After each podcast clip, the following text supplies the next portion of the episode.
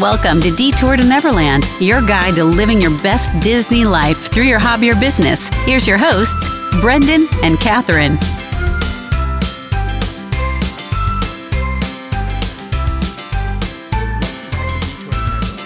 Today is episode number 160. Thank you so much for taking time out of your busy lives or part of your commute, tuning in and letting us share these stories with you. It means so much to us that you would take that time to be part of this. So, our guests today are Julie and Andrew, who together are the Disney Dinks. Not Julie Andrews, but in my book, they are just as good.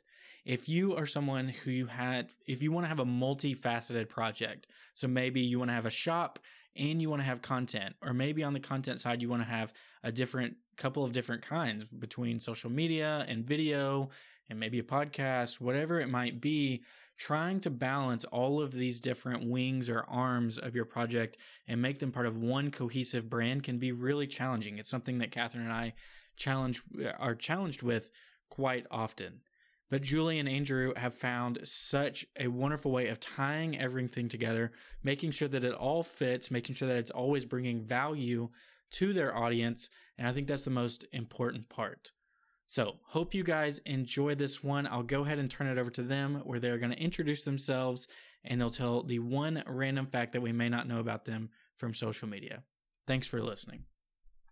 All right. Well, hey guys, thanks for having us on. Uh, Yeah. I'm Julie, part one of the DisneyDinks.com. Yep, I'm Andrew, and uh, I don't have a good. I'm trying to think.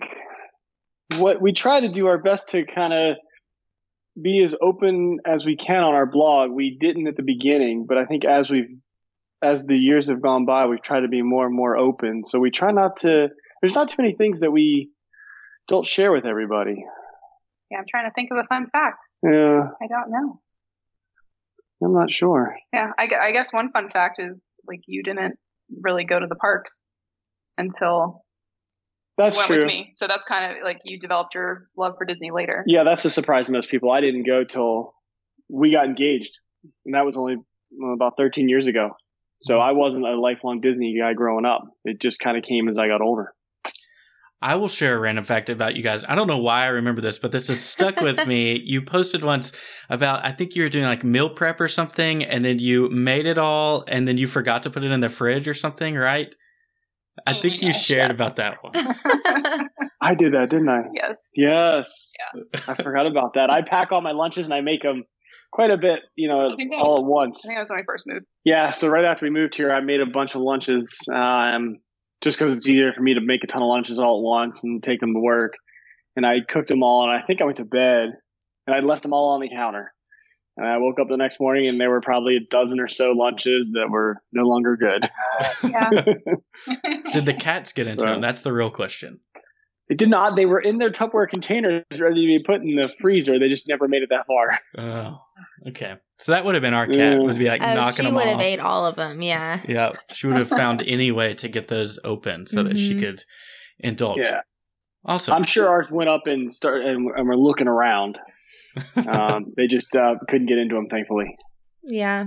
But that that lays a good foundation. So we already know a little bit about your Disney story, Andrew. So you can start first. So what exactly is your Disney story and how did it evolve over time?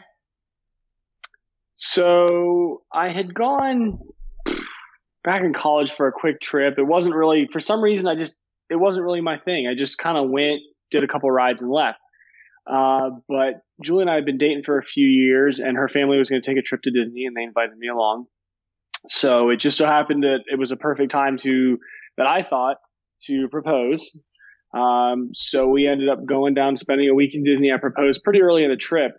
And it was that trip I just absolutely fell in love with everything Disney, specifically park related. Um, and ever since that, for some reason, something clicked, and I just love reading and trying to absorb everything I can about the parks and Disney and pretty much everything. Yeah. So that's how mine got going. And then uh, when I was growing up, my family went pretty often. So Disney was a huge part of my life, um, part of my family's life. And then I had actually, I, I'd always said I wanted a Disney World wedding since I was seven. Um, so it was kind of perfect that yeah, I think I think just the fact that you proposed there and we spent time, like it kind of became magical, and then that became a part of our story. So I think we just became kind of kind of grew with more Yeah. love for Disney and associated it with our relationship. So Good deal. So we've got to hear where did you propose in Disney? We got to hear that story. And so, did you end up getting married, getting married in the parks as well? Yeah. So proposal. I, when I walked in, I wasn't familiar with the park. I knew there was a castle. That was about it. So I actually didn't know where I was going to propose when we walked into the park. So I was kind of looking around, and I, I saw this quiet little place on the side. So we ended up walking around it. Um, I did it at the wishing well. So it just happened to be nobody around. We got a, um, her brother got a really neat picture of it. So that's kind of cool. And it was just a perfect day as well. So, and then, yeah, we did get married uh, at Disney almost a year later exactly mhm. uh, at the wedding pavilion. Ooh, nice. Wow, what a dream! That is so fun.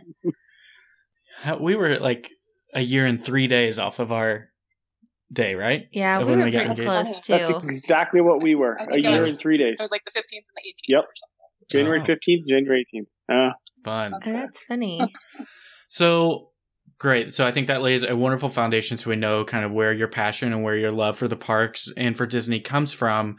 So how did that lead into the Disney Dinks? Kind of what conversations took place to get it off the ground? Where did the inspiration come from?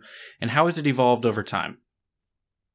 Yeah, so I think, um, you know, when it started, yeah, a lot of people ask us, they're like, you know, what is DINK? Is that your last name or, or, you know, um, but it's an acronym that stands for dual income, no kids. Um, so we had gotten to a point in our life, uh, you know, we'd always kind of, we, we definitely become those Disney pros to a lot of people. Like people would ask us questions about the parks or, um, run Disney and stuff like that. Um, but then we, we're also got to this point where all of our friends started having kids. Um, and yeah, and we were kind of like, oh man, like our social life is gone and we need to figure out like what we're doing with our life. And, and I think initially our blog was going to be kind of more of a personal thing, kind Mhm. of, um, you know, we love Disney and that's what we'll call ourselves, but, um, you know, let's tell our stories. But I think it, I don't know. I think we got to like a better place with it quicker than we thought. So then it Mhm. really became more of like a Disney focused blog and Yeah. less about like our, daily life. yeah. Yeah. I like that. I think it's funny because our friends started with that acronym, so we are familiar with the dual income no kids thing, but I could see how that could be confusing. but it's a very clever name, and it definitely goes with like everything that you blog about and talk about. So it's very I like that it all matches up together. Yeah, we need a Dinks club. We'll we'll be your first sign up. There you go. pass the list over. Yeah. For sure. So you talked about how it started as a blog, and then of course now we know, of course, you're on all kinds of social media, and then you also have the shop. So kind of fill in that gap for us, and kind of what are the pieces there that that helped it evolve and help it grow. Oh, I'm trying to think. Um, our our blog actually started kind of slowly. I think we. I feel like we always had these grand ideas, like, oh, we have all this stuff to talk about. Let's get some pictures. Let's write about it. And then it was always, oh, we'll get to it. We'll get to it. And then like it would uh, like time would go by, and then it would, wouldn't be relevant. Mhm. And and yeah, we were definitely always getting our movie reviews out, but not really covering the content. So I think it was I want to say 2017 when we're like, okay, people like what we have to say and we're really feeling passionate. So I think that's when we're like, let's get serious and, and start a schedule. Um, so I think around that time too, we're like, what else do we need to do? Um, so started with other social accounts and stuff. hmm Yep. We started, we just started pushing everything pretty hard as far as, Mhm. hey, we need, you know, like you said, we were just sort of doing it on the side. And then we decided, hey, you know, we've gotten a lot of, to do a lot of cool things. Let's write about it. You know, it started real hard when we, I think we spent some time in Disneyland and Aulani and we said, let's write about this. It's really cool. A lot of people seem to have questions about that. So we started writing on it. We just got on a good roll. Um, and then we just, we got into a good rhythm. We were putting stuff out regularly. Um, and then the shop came along later. Um, you know, Julie being a designer, she said, Hey, you know, some of the t-shirts we didn't like or, you know, what's out there, just especially if you're spending $40 on a t-shirt, you know, we had a designer here. So Julie, um, sat down, designed a couple shirts. Some people liked them. So we decided to, you know, start a shop. hmm So it's just something fun we do on the side. Yeah. Yeah. Well, then our initial goal with the shop was for also uh, pilots and paws. Yeah. So that's we're we're trying to figure out what to do with that. Um, just since moving, hmm we don't have the connection to the flying club anymore. Yeah. Um, but we used to do some pet rescues. So we're like and that's what the shop was for to raise money. together and raise Yep. money and yeah. So we still put way more money into the pet rescues than we ever made off t-shirts though. Oh yeah, for sure. well, it shows that your heart is in the right place yeah. for sure. Uh, could you explain a little bit more about that? Because I remember, so for our listeners, we had lunch with Julie and Andrew in Epcot one day in the China Pavilion, and we got to hear about this. And I think our listeners would love to hear about kind of what that looked like where you were helping these pets. So I'd always wanted to be a pilot as a kid. Um, I got my pilot's license back in college. Um, ended up not being a professional pilot, but I still like doing it on the side. And I was always looking for reasons to go fly places I'd never been. Um, so a couple years ago, I came across, I think it was a flyer that said, Hey, um, we're looking for people to just fly animals around. A lot of times they're rescues, maybe from a natural disaster like a hurricane, like the Carolinas the last couple of years. Um, or there was uh, one where someone in West Virginia had hoarded probably 20 some odd huskies. And they were just looking for a way to move them to move them into places that could be adopted. So basically, you just sign up and say, hey, I can do this route. Um, and we'd go fly, pick up the animals, and take them somewhere else. Um, and it was a really neat uh, way to just fly places we'd never been before um, and to do some good. You know, it was really cool when you land. Um, you know, these people are very appreciative of what you're doing. Um, again, it all came out of our pocket, but we love doing it. And it was just a, it was kind of a way that we could give back as, you know, that's a little bit different. And since I had the skill set, I figured it was, it was a good use of it. Yeah. Yeah, that's definitely not something that most people can Mhm. do. So you went to Julie whenever you would make the flights. Oh yeah, official co-pilot that doesn't know much about flying, but I'd pet the dogs in the back. Yeah, it was nice to have someone else to help with the, the, the animals in the back, pet, uh, the dogs or the cats. Yeah. Oh yeah, I imagine that could get a little noisy. Hopefully, they enjoyed their flight experience. But um, yeah, hope, I'm excited to see kind of now that you're laying some found work in Florida, see you know what the next evolution of that will be. So that'll be really fun. So I want to talk about your shop really quick because to me, one of the biggest thing that stands out is that it's not forced at all. So if you read your blog content, and you kind of hear both of your voices and hear how you experience the parks and things that you're passionate about and things that you enjoy. Transitioning over to the shop, you see those same themes. You see, you know, that it's not a design that's a money grab or anything like that. It's things that like you experience daily in the parks or you are really excited about. So I just think that's a really great way to approach that. And is that kind of how you went about doing the designs, just trying to bring some of these ideas that you had in your head to life? Yeah, I think um, for me, you know, we looked at a lot of shops, and I think there's, you know, there's a lot of familiar looking stuff on Etsy. Um, you know, people come with come up with the cute phrases and and word lockups, and a lot of places will be similar. So we we definitely wanted to do designs that may be a little different. I mean, at the end of the day, it, it's tough to do just because you know there's only there's tons of Disney content, but then you know there are some similar ones, but uh but also just our style too. Like, you know, our logo is pretty simplistic, uh, modern looking. So we wanted to have our, our designs in line with that. So they're, you know, not full screen illustrated ones, but they're not just simple text either. It's kind of like that, that balance of, Mhm. you know, but some different styles. So yeah, Yeah. I just wanted a collection that different people would like and different color options. And Yeah. Yeah. And I appreciate that because, you know, it seems like almost everybody has a shop nowadays. And I love that people go after that. And, and, you know, that's a dream that they pursue. But there is, you know, sometimes you'll look across a shop and, you know, it's the same phrase that you've seen a hundred different times on a hundred different pieces of apparel. And it's taking it a step further. It's making things that are applicable to you and your fandom. So I think that's pretty great. I think that's always a good plan.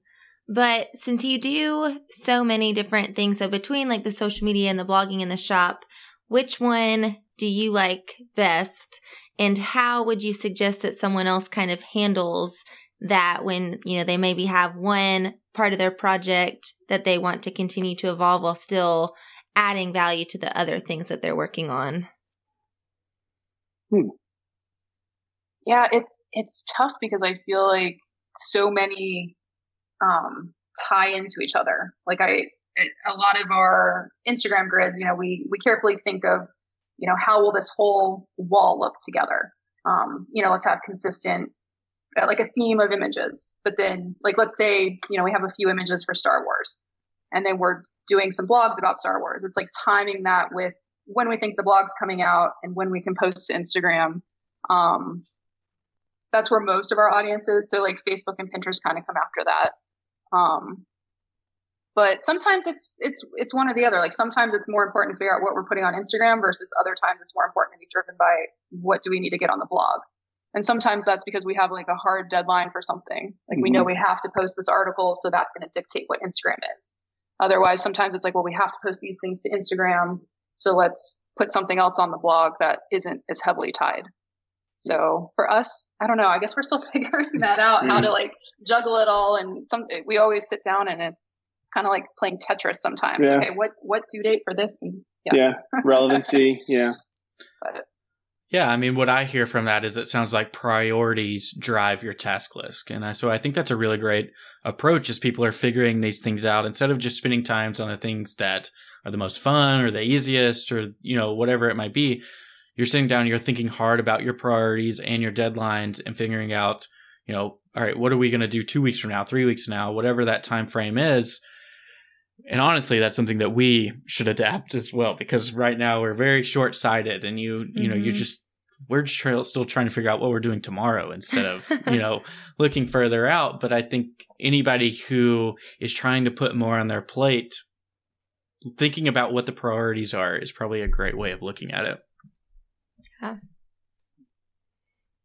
So next thing that Catherine and I were talking about it before doing our research, something that we find so impressive about you guys is your boldness and willingness to be able to put yourself out there, especially for brands or products, or in this case, a restaurant that we're talking about, that you're a big fan of, that you're a raving fan of. And instead of, you know, just blasting it on social media, I think it's wonderful that you found ways to take it a step further and find ways that both the brand or the product that you're going to work with and yourself can create this mutually beneficial partnership to be able to do things like sponsorships, like you know, paid ads, whatever it might be that anybody's looking towards.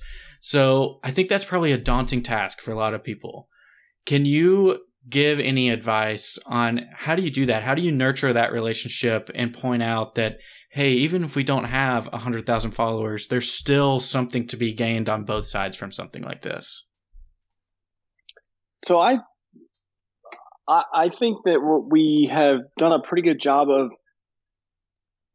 being able to work with people that we're passionate about. It's always easier. You put out a better product if you're passionate about who you're working with or what, you know, what the product is or anything like that. So luckily we've worked with folks that we really like. You know, you mentioned, I think Wine Bar George. We've had a couple other ones too, um, that we really enjoy going repeatedly. And so it, I think it makes it easier mm-hmm. for us. I think our content's better for it.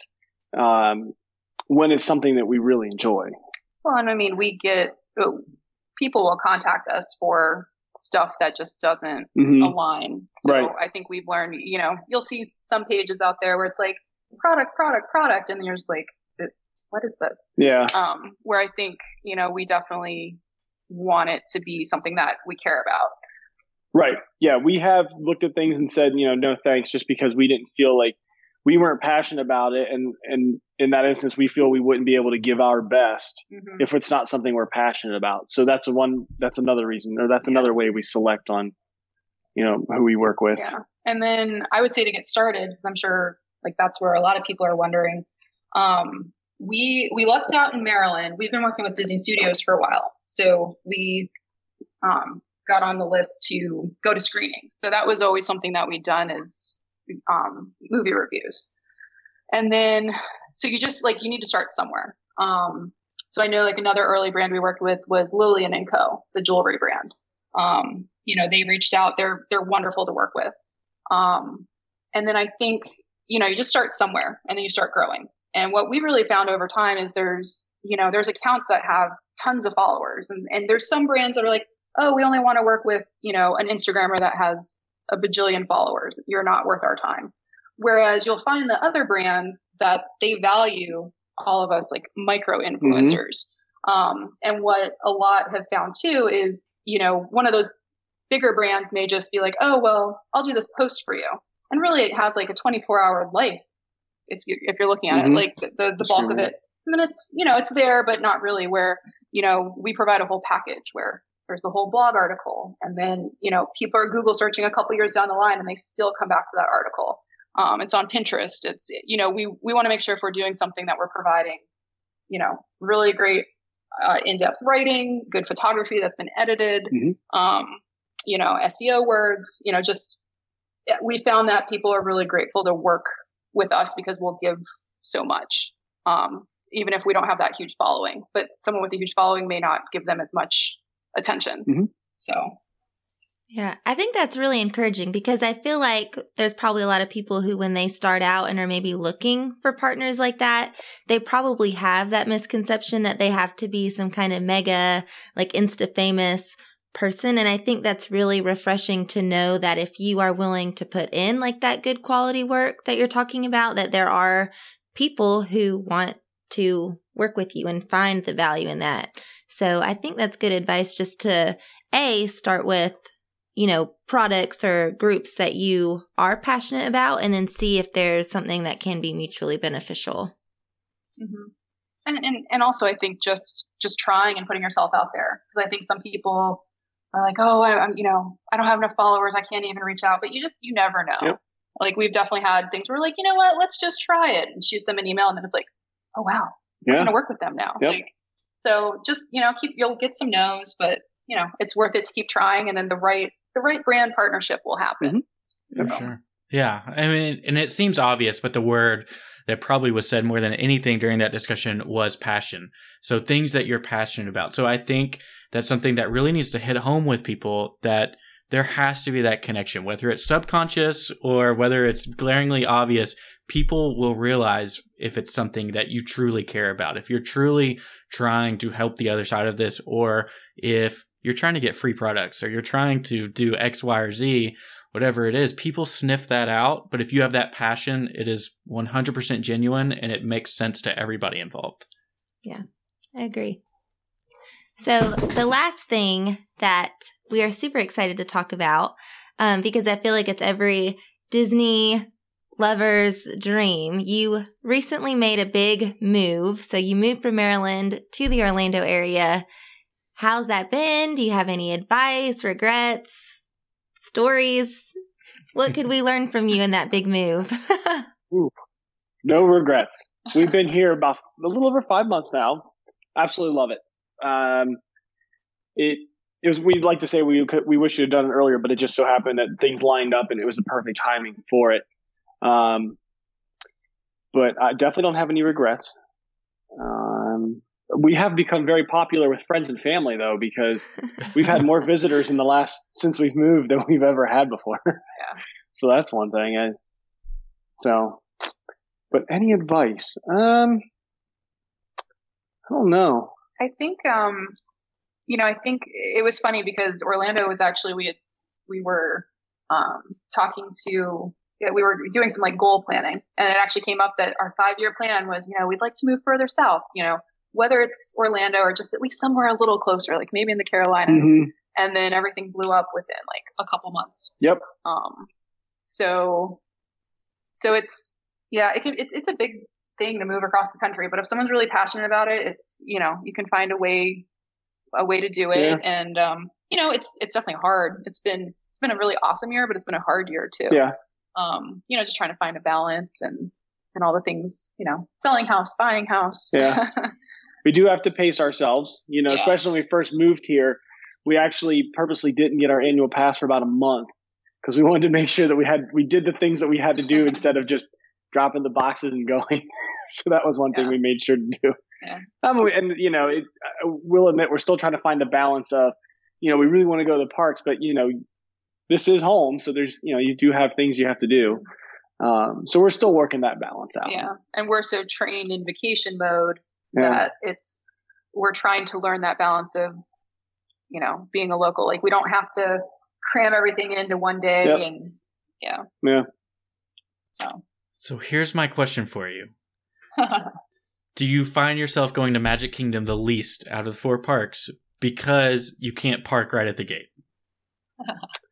So I'm not sure we can answer that question accurately. And the reason being is because we ended up getting the Mickey's Not So Scary Halloween Party Pass. Oh, Mhm. I mean that's a given. So we- you had to. Yeah. they basically we forced went- your I hand. think- yeah, I think we went like eight or nine times. yeah. So if you take those out, we've probably actually been to Epcot more than Magic Yeah. Kingdom. Yeah. So yeah, it's So- been a lot of Magic Kingdom time. I'm, Right. I'm ready for for a break. Yeah. I asked that just because that's a conversation that we've had when we happen to have a car down there. We're riding with Catherine's sister.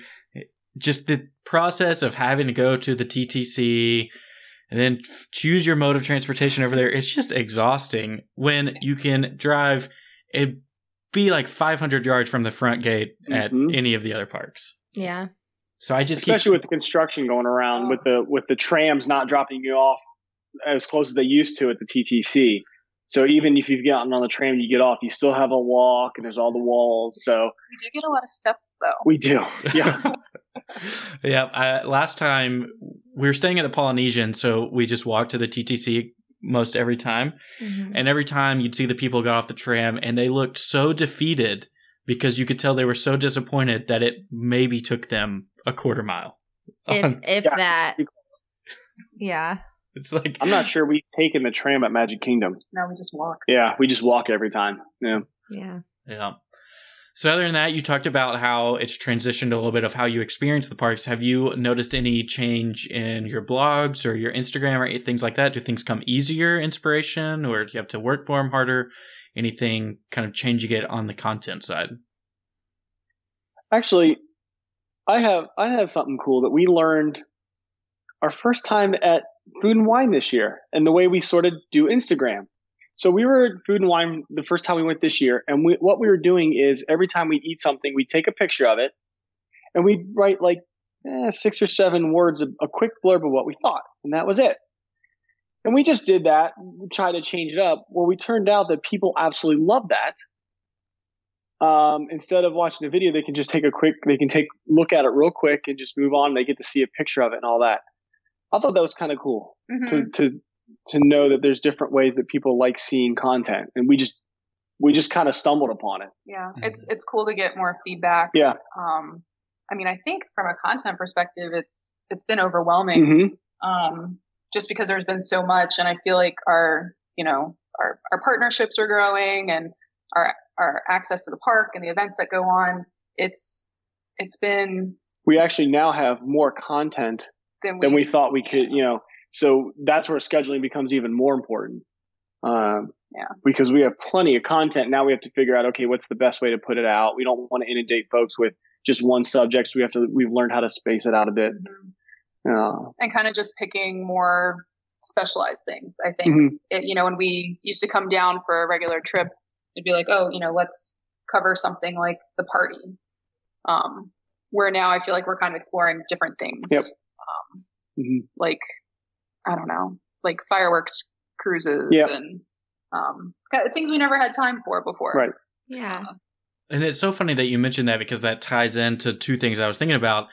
Our friends Sarah and Jeff, who we both know from Adult and Disney, they talked about how I think it is their blog post about the fireworks cruise in the in Magic Kingdom or in the whatever Seven Seas Lagoon. Is that what it is? Yeah. um, that that's like their most popular blog post by a long shot. And who would have ever predicted something Right. like that? That until you get into that and you start doing those more specialized things, you you don't know what people are going to like. That you can try to predict it as much as you can, but you got to put it out there and see what happens. Mhm. Mhm. Yep. And actually, one quick note on that. It was funny.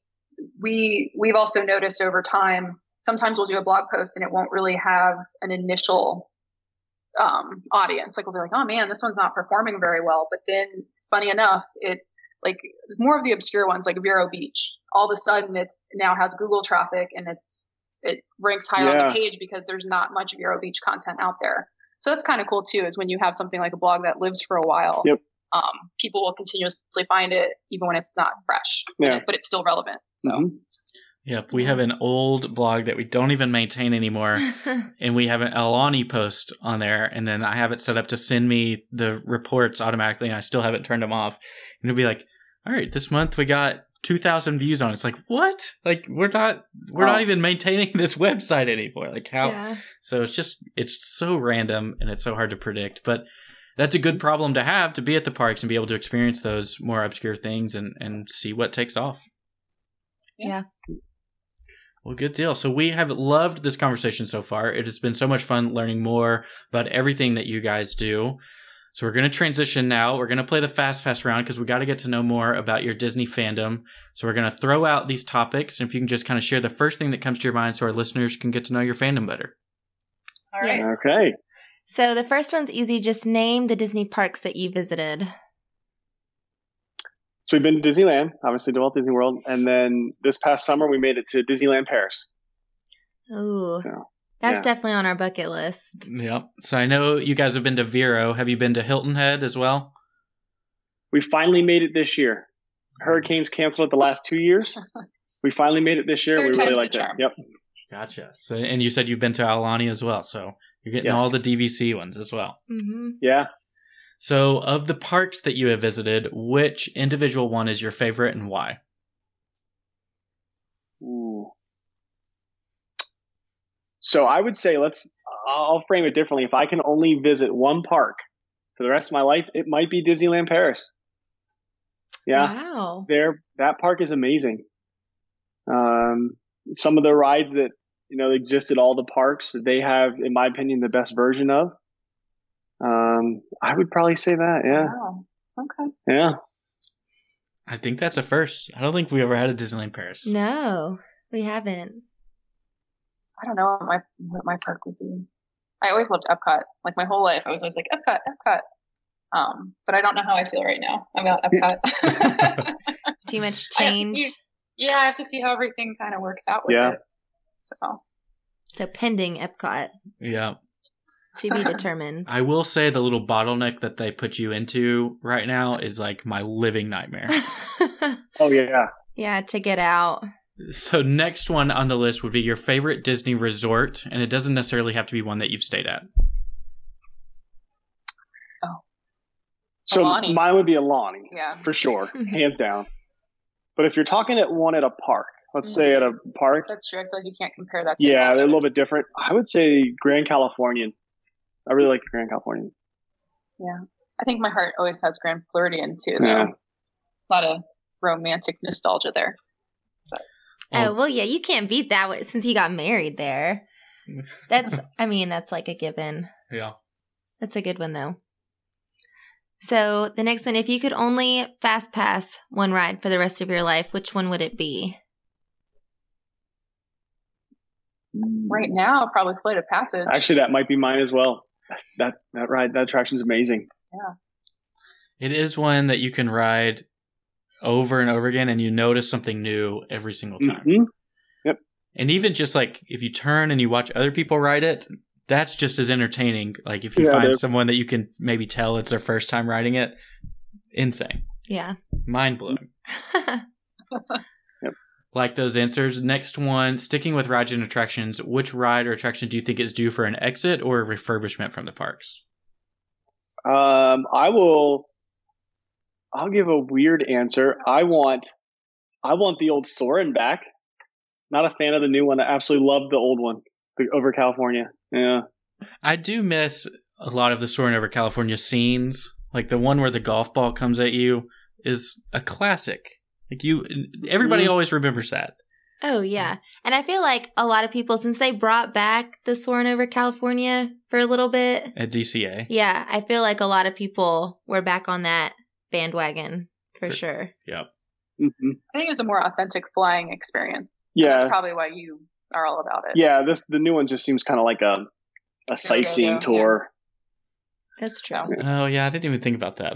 Like California, it makes more sense. Like you're actually, hmm You could actually do that. yeah, yeah. man, learning something new. so, The next one, which land or area brings you the most inspiration? Feel like for me, I I always love Fantasyland, and I think that's just because since I was little, that was always my favorite, and I, you know, growing up with all those movies and and just fantasy and princess, um, I think it takes me back to that place, and I think just a lot of the original design too, like just knowing that you know Mary Blair worked on Small World and you know, Walt was a part of a lot of those rides. I think for me, that's where I'm like, you know, that's iconic, vintage, true Disney. I'm going to cheat a little bit and say mo- uh, pretty much all of Animal Kingdom. and the reason being is because I find Animal Kingdom to be the most relaxing of the four parks. No matter how many people are in there, you can always kind of find a spot that's a little bit quieter. Um, it just seems like a slower paced park. And I think I just like that kind of atmosphere. You're speaking Catherine's language. Big Animal Kingdom fan. Yeah. Everything about it. So, Julie, Mhm. of I guess so. You've been to three fantasy lands, including Paris. Which one is the best one, in your opinion? I think Paris is the most beautiful for sure. Ooh. Um, I think Disneyland. Oh, I don't know. I feel like well, because Disneyland has Alice and Mr. Toad. Yeah. I, I, uh, I feel like my heart's like in the old Disneyland, Mhm. California. Yeah, when we were in, I I was enjoying Fantasyland when we were in Disneyland, but then when we were in the queue for Alice, and it was nighttime, and you were looking out over the Mad Tea Party, and all the lanterns were lit up, I was like, this is the perfect scene. Mm-hmm. Like you can't capture this with a camera, you can't do it at all. Like this is the perfect spot. Yeah. Yeah. I agree with that. Yep. So, what would be your favorite snack or a go to snack in the parks? So I just actually, we went, we did this uh, in Star Wars Land, the new Galaxy's Edge, I guess. They have a Ronto roaster that I absolutely loved, which surprised me because I didn't think I'd like it. I absolutely loved it. Yeah. I So- guess for classic Disney. Oh, go ahead. Oh, sorry, sorry. I didn't, was it the lunch one or the breakfast one? Oh, lunch one. Gotcha. We had breakfast. Not not a huge I- fan. I just thought it was a little Mm. weird to eat like a hot dog for breakfast. We should have had the lunch one. Yeah. That's what it felt like Yeah, to the me. lunch one was good. Sorry, Yeah, Julie. lunch was good. Yeah. Oh no, it's okay. Um, I I mean, I'm a sucker for classic Disney treats. I mean, give me something Mickey shaped, and I'm super Yeah. happy. Mickey ice cream bar, hmm and I do eat a fair bit of popcorn. Do you find now that your locals you eat less Disney snacks or do you still go for the snacks when you're there? yeah, I think I think we do. I do think we do less snacks because I Yeah. think you know before it used to be a treat. Oh, we're only here. You know, we've we've got to get the Mickey Rice Krispie treats to take home. Take a 'cause bunch it's like home, a little yeah. piece. Where now it's you know it's there at any point. Now Mhm. the popcorn is a very economical Yes. choice. So with those two dollar refills, I feel like that's probably what we eat the yeah. most of now. Oh, yeah. yeah, that makes sense. Yeah. Yeah. So, sticking with food, what is your favorite table service and favorite quick service restaurants? Hmm. In the park, I like, um, oh, I, I really like Brown Derby. Yeah, that's probably my favorite. Yeah. We ate there once and it was amazing. Um, quick serves, I don't know. I, I like um more of the quick serve in Epcot. Like I really like Morocco, Yeah. being able to get like um kebabs and stuff. Mhm. I think you know rather than just like a burger Yeah. or something. Um, yeah, and then just yeah, a lot of a lot of restaurants at the resorts. hmm Um, or actually Tiffins. I think Tiffins would be my choice in Animal Kingdom. Ooh. That was an amazing meal. Yeah, we still haven't been there. No, that's definitely on our list It of is. places to Yeah, go. go. Yeah. So, Okay. next one would be your favorite Disney movie. I like Enchanted. Oh, I don't think we've ever had that one either. No. I'm like the only person who says that's my favorite movie. Ooh. It would probably have to be, I love the Pirates movies, but if I had to pick one, it's probably the first one. Curse of the Black, the Black Pearl. Yeah. Ooh, That's, a good, one too. Yeah. I was gonna say nobody said that. I think Roderick said that. Rodri loves pirates. So, Yeah. Oh, yeah, yeah. we might have gotten that one before. yep. So the next one would be your favorite Disney quote. Holy moly. Um, I think, I mean, well, the, oh my gosh, I should know the one on the back of our business card. Um, adults are just kids grown up anyway. Because I feel like that's, that's our mantra. that is pretty much how we live. Yeah. I do like that one. Yeah, that's a good one We can very much relate to that. for sure. Yeah. So, very last question. I'm going to throw two things out. Sorry. Your favorite Disney parks memory, you can't say your proposal or your marriage. So I have one that when we, so we had been to Disney World multiple times, and I'd never been to Disneyland. Um, and my first trip to Disneyland, we were running the Disneyland half marathon. And like on mile three or four, you've already run through California Adventure. And you run out in between the parks, and then you run right to the front gates of Disneyland. So running down Main Street of Disneyland, the park wasn't open, but that was my first time ever in a park, you know, that Walt had been. And even though it was the race, I was in the park, and that was a really cool moment. Yeah. I'm sad that they don't do races there anymore. Mm-mm. I know. Oh, maybe one day they'll bring them back. I don't know. Yeah. Yeah. Um, I would say my favorite was when we got pixie dusted in Oh, Animal yeah. Kingdom. Yeah. So there was a day that we were walking um, over by the safari, and these two cast members came up, and I had a happy birthday button on. I'm like, oh, happy birthday! And then all of a sudden they're like, do you want to come with us on a private safari? And we were like, what? Yeah, that's right. So they're they're the same crew that runs the um those longer excursions, like uh the Africa Trek and all. They just had um so so yeah, so they took us out for a little bit on our own little truck and stopped and you know told us more details about the elephants and it was That's funny pretty because cool. all the safaris going by were like, ooh, who are these like famous people? Yeah, getting around Um, safari. So that was really fun. That was cool. That was that was one of those like wow moments that you can't even hmm replicate. So Yeah. That's awesome. I would love that. I know that's seriously like a dream. Just Yeah. to be able to do, I would even just love to do like the Africa trek that we'd have to pay for, but free private tour on your birthday. That's what dreams are made of. Yeah. I do have one more actually that we did. Uh, speaking of tour, oh okay. we did the tour in Disneyland. I can't remember what they call it. Walk in Walt's Walk in footsteps. Walt's footsteps. And we didn't know this until the end, but they part of the tour was we got to go up into his apartment above the firehouse. That was really cool too, actually. That was really neat. Mm. Yep. Yep. Was it? It was Phil, right? That his son sat. I guess there's like a chair looking out the window or something, Mm-hmm. and um, our friend Phil, who does the Ear to There travel podcast, said that he turned his back and his son climbed up and sat in the chair.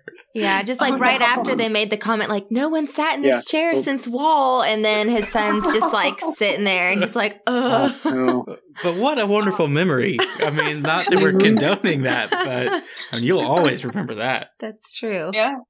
Oh, that's funny. yeah. so that's what I'll look for whenever we do that tour eventually. Yeah, Is the chair. the chair where Phil's son sat.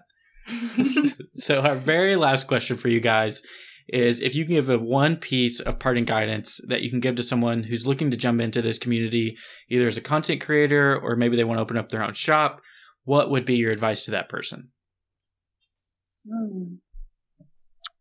I would say, I think, you know, the Disney community is awesome. I feel like the more people we meet, um, the more relationships we have. And, and sometimes that's what it's all about. You never know when so and so will introduce you to this person that, um, you know, I think, I think that's just a good way to kind of think about things. Um, and just, I mean, a lot of this creative content development is, is a lot of work. Um, so once again, it comes down to passion. Like you have to make sure it's, you know, something you really like doing and no one is getting into blogging to, you know, make a ton of money just overnight real quick. It's definitely a, um, Right. a journey. So yeah, you have to enjoy it. You can't. You you should go in with the passion that you really are. You know, you really want to do this. Um, and we're passionate about what we write about too. We choose things that we know we're really gonna enjoy writing about. Um, so yeah, yeah. And just, if, if you enjoy it, just, uh, you know, keep, keep going. Yeah, keep I going know at a lot it. of people get hung up on numbers and stuff, but if you stay at it, it's just going to continually grow. Mhm. And then, you know, a year from now, you'll look back and be like, wow, look how far that we've come. hmm So, Yeah, that's all excellent advice. So I thank you guys so much for sharing, for sharing that. I know probably somebody needed to hear that. So I appreciate you guys putting that out there for them. So thank you guys so much for this interview. It's been so much fun getting to learn more about your project. Um, so if you could remind our listeners where they can connect with you guys online. Yep. So our website is thedisneydinks.com, D-I-N-K-S. Um, and then that's basically our handle for most of our Mhm. social. Instagram is at the Disney Dinks. Uh, Facebook is the Disney Dinks. Pinterest, the Disney Dinks. Yeah. Yeah. So guess we snagged up all the, the names. Yeah. Yeah. Very easy to remember, but that's good. People like easy. So, like Brendan said, we're really happy that we could finally make this work since it feels like forever since we actually sat down and met in Epcot. But it was a lot of fun catching back up, and we're excited to see what else you guys do in the future. yeah, you guys Great. too. Yeah. Thank you Thanks for having so us. much for having us. This was fun. Yeah. Thank you for listening to Detour to Neverland. Subscribe to the show and leave a review to help more people find us. Follow us on Instagram at Detour to Neverland underscore podcast to see our pictures from the parks. See you real soon.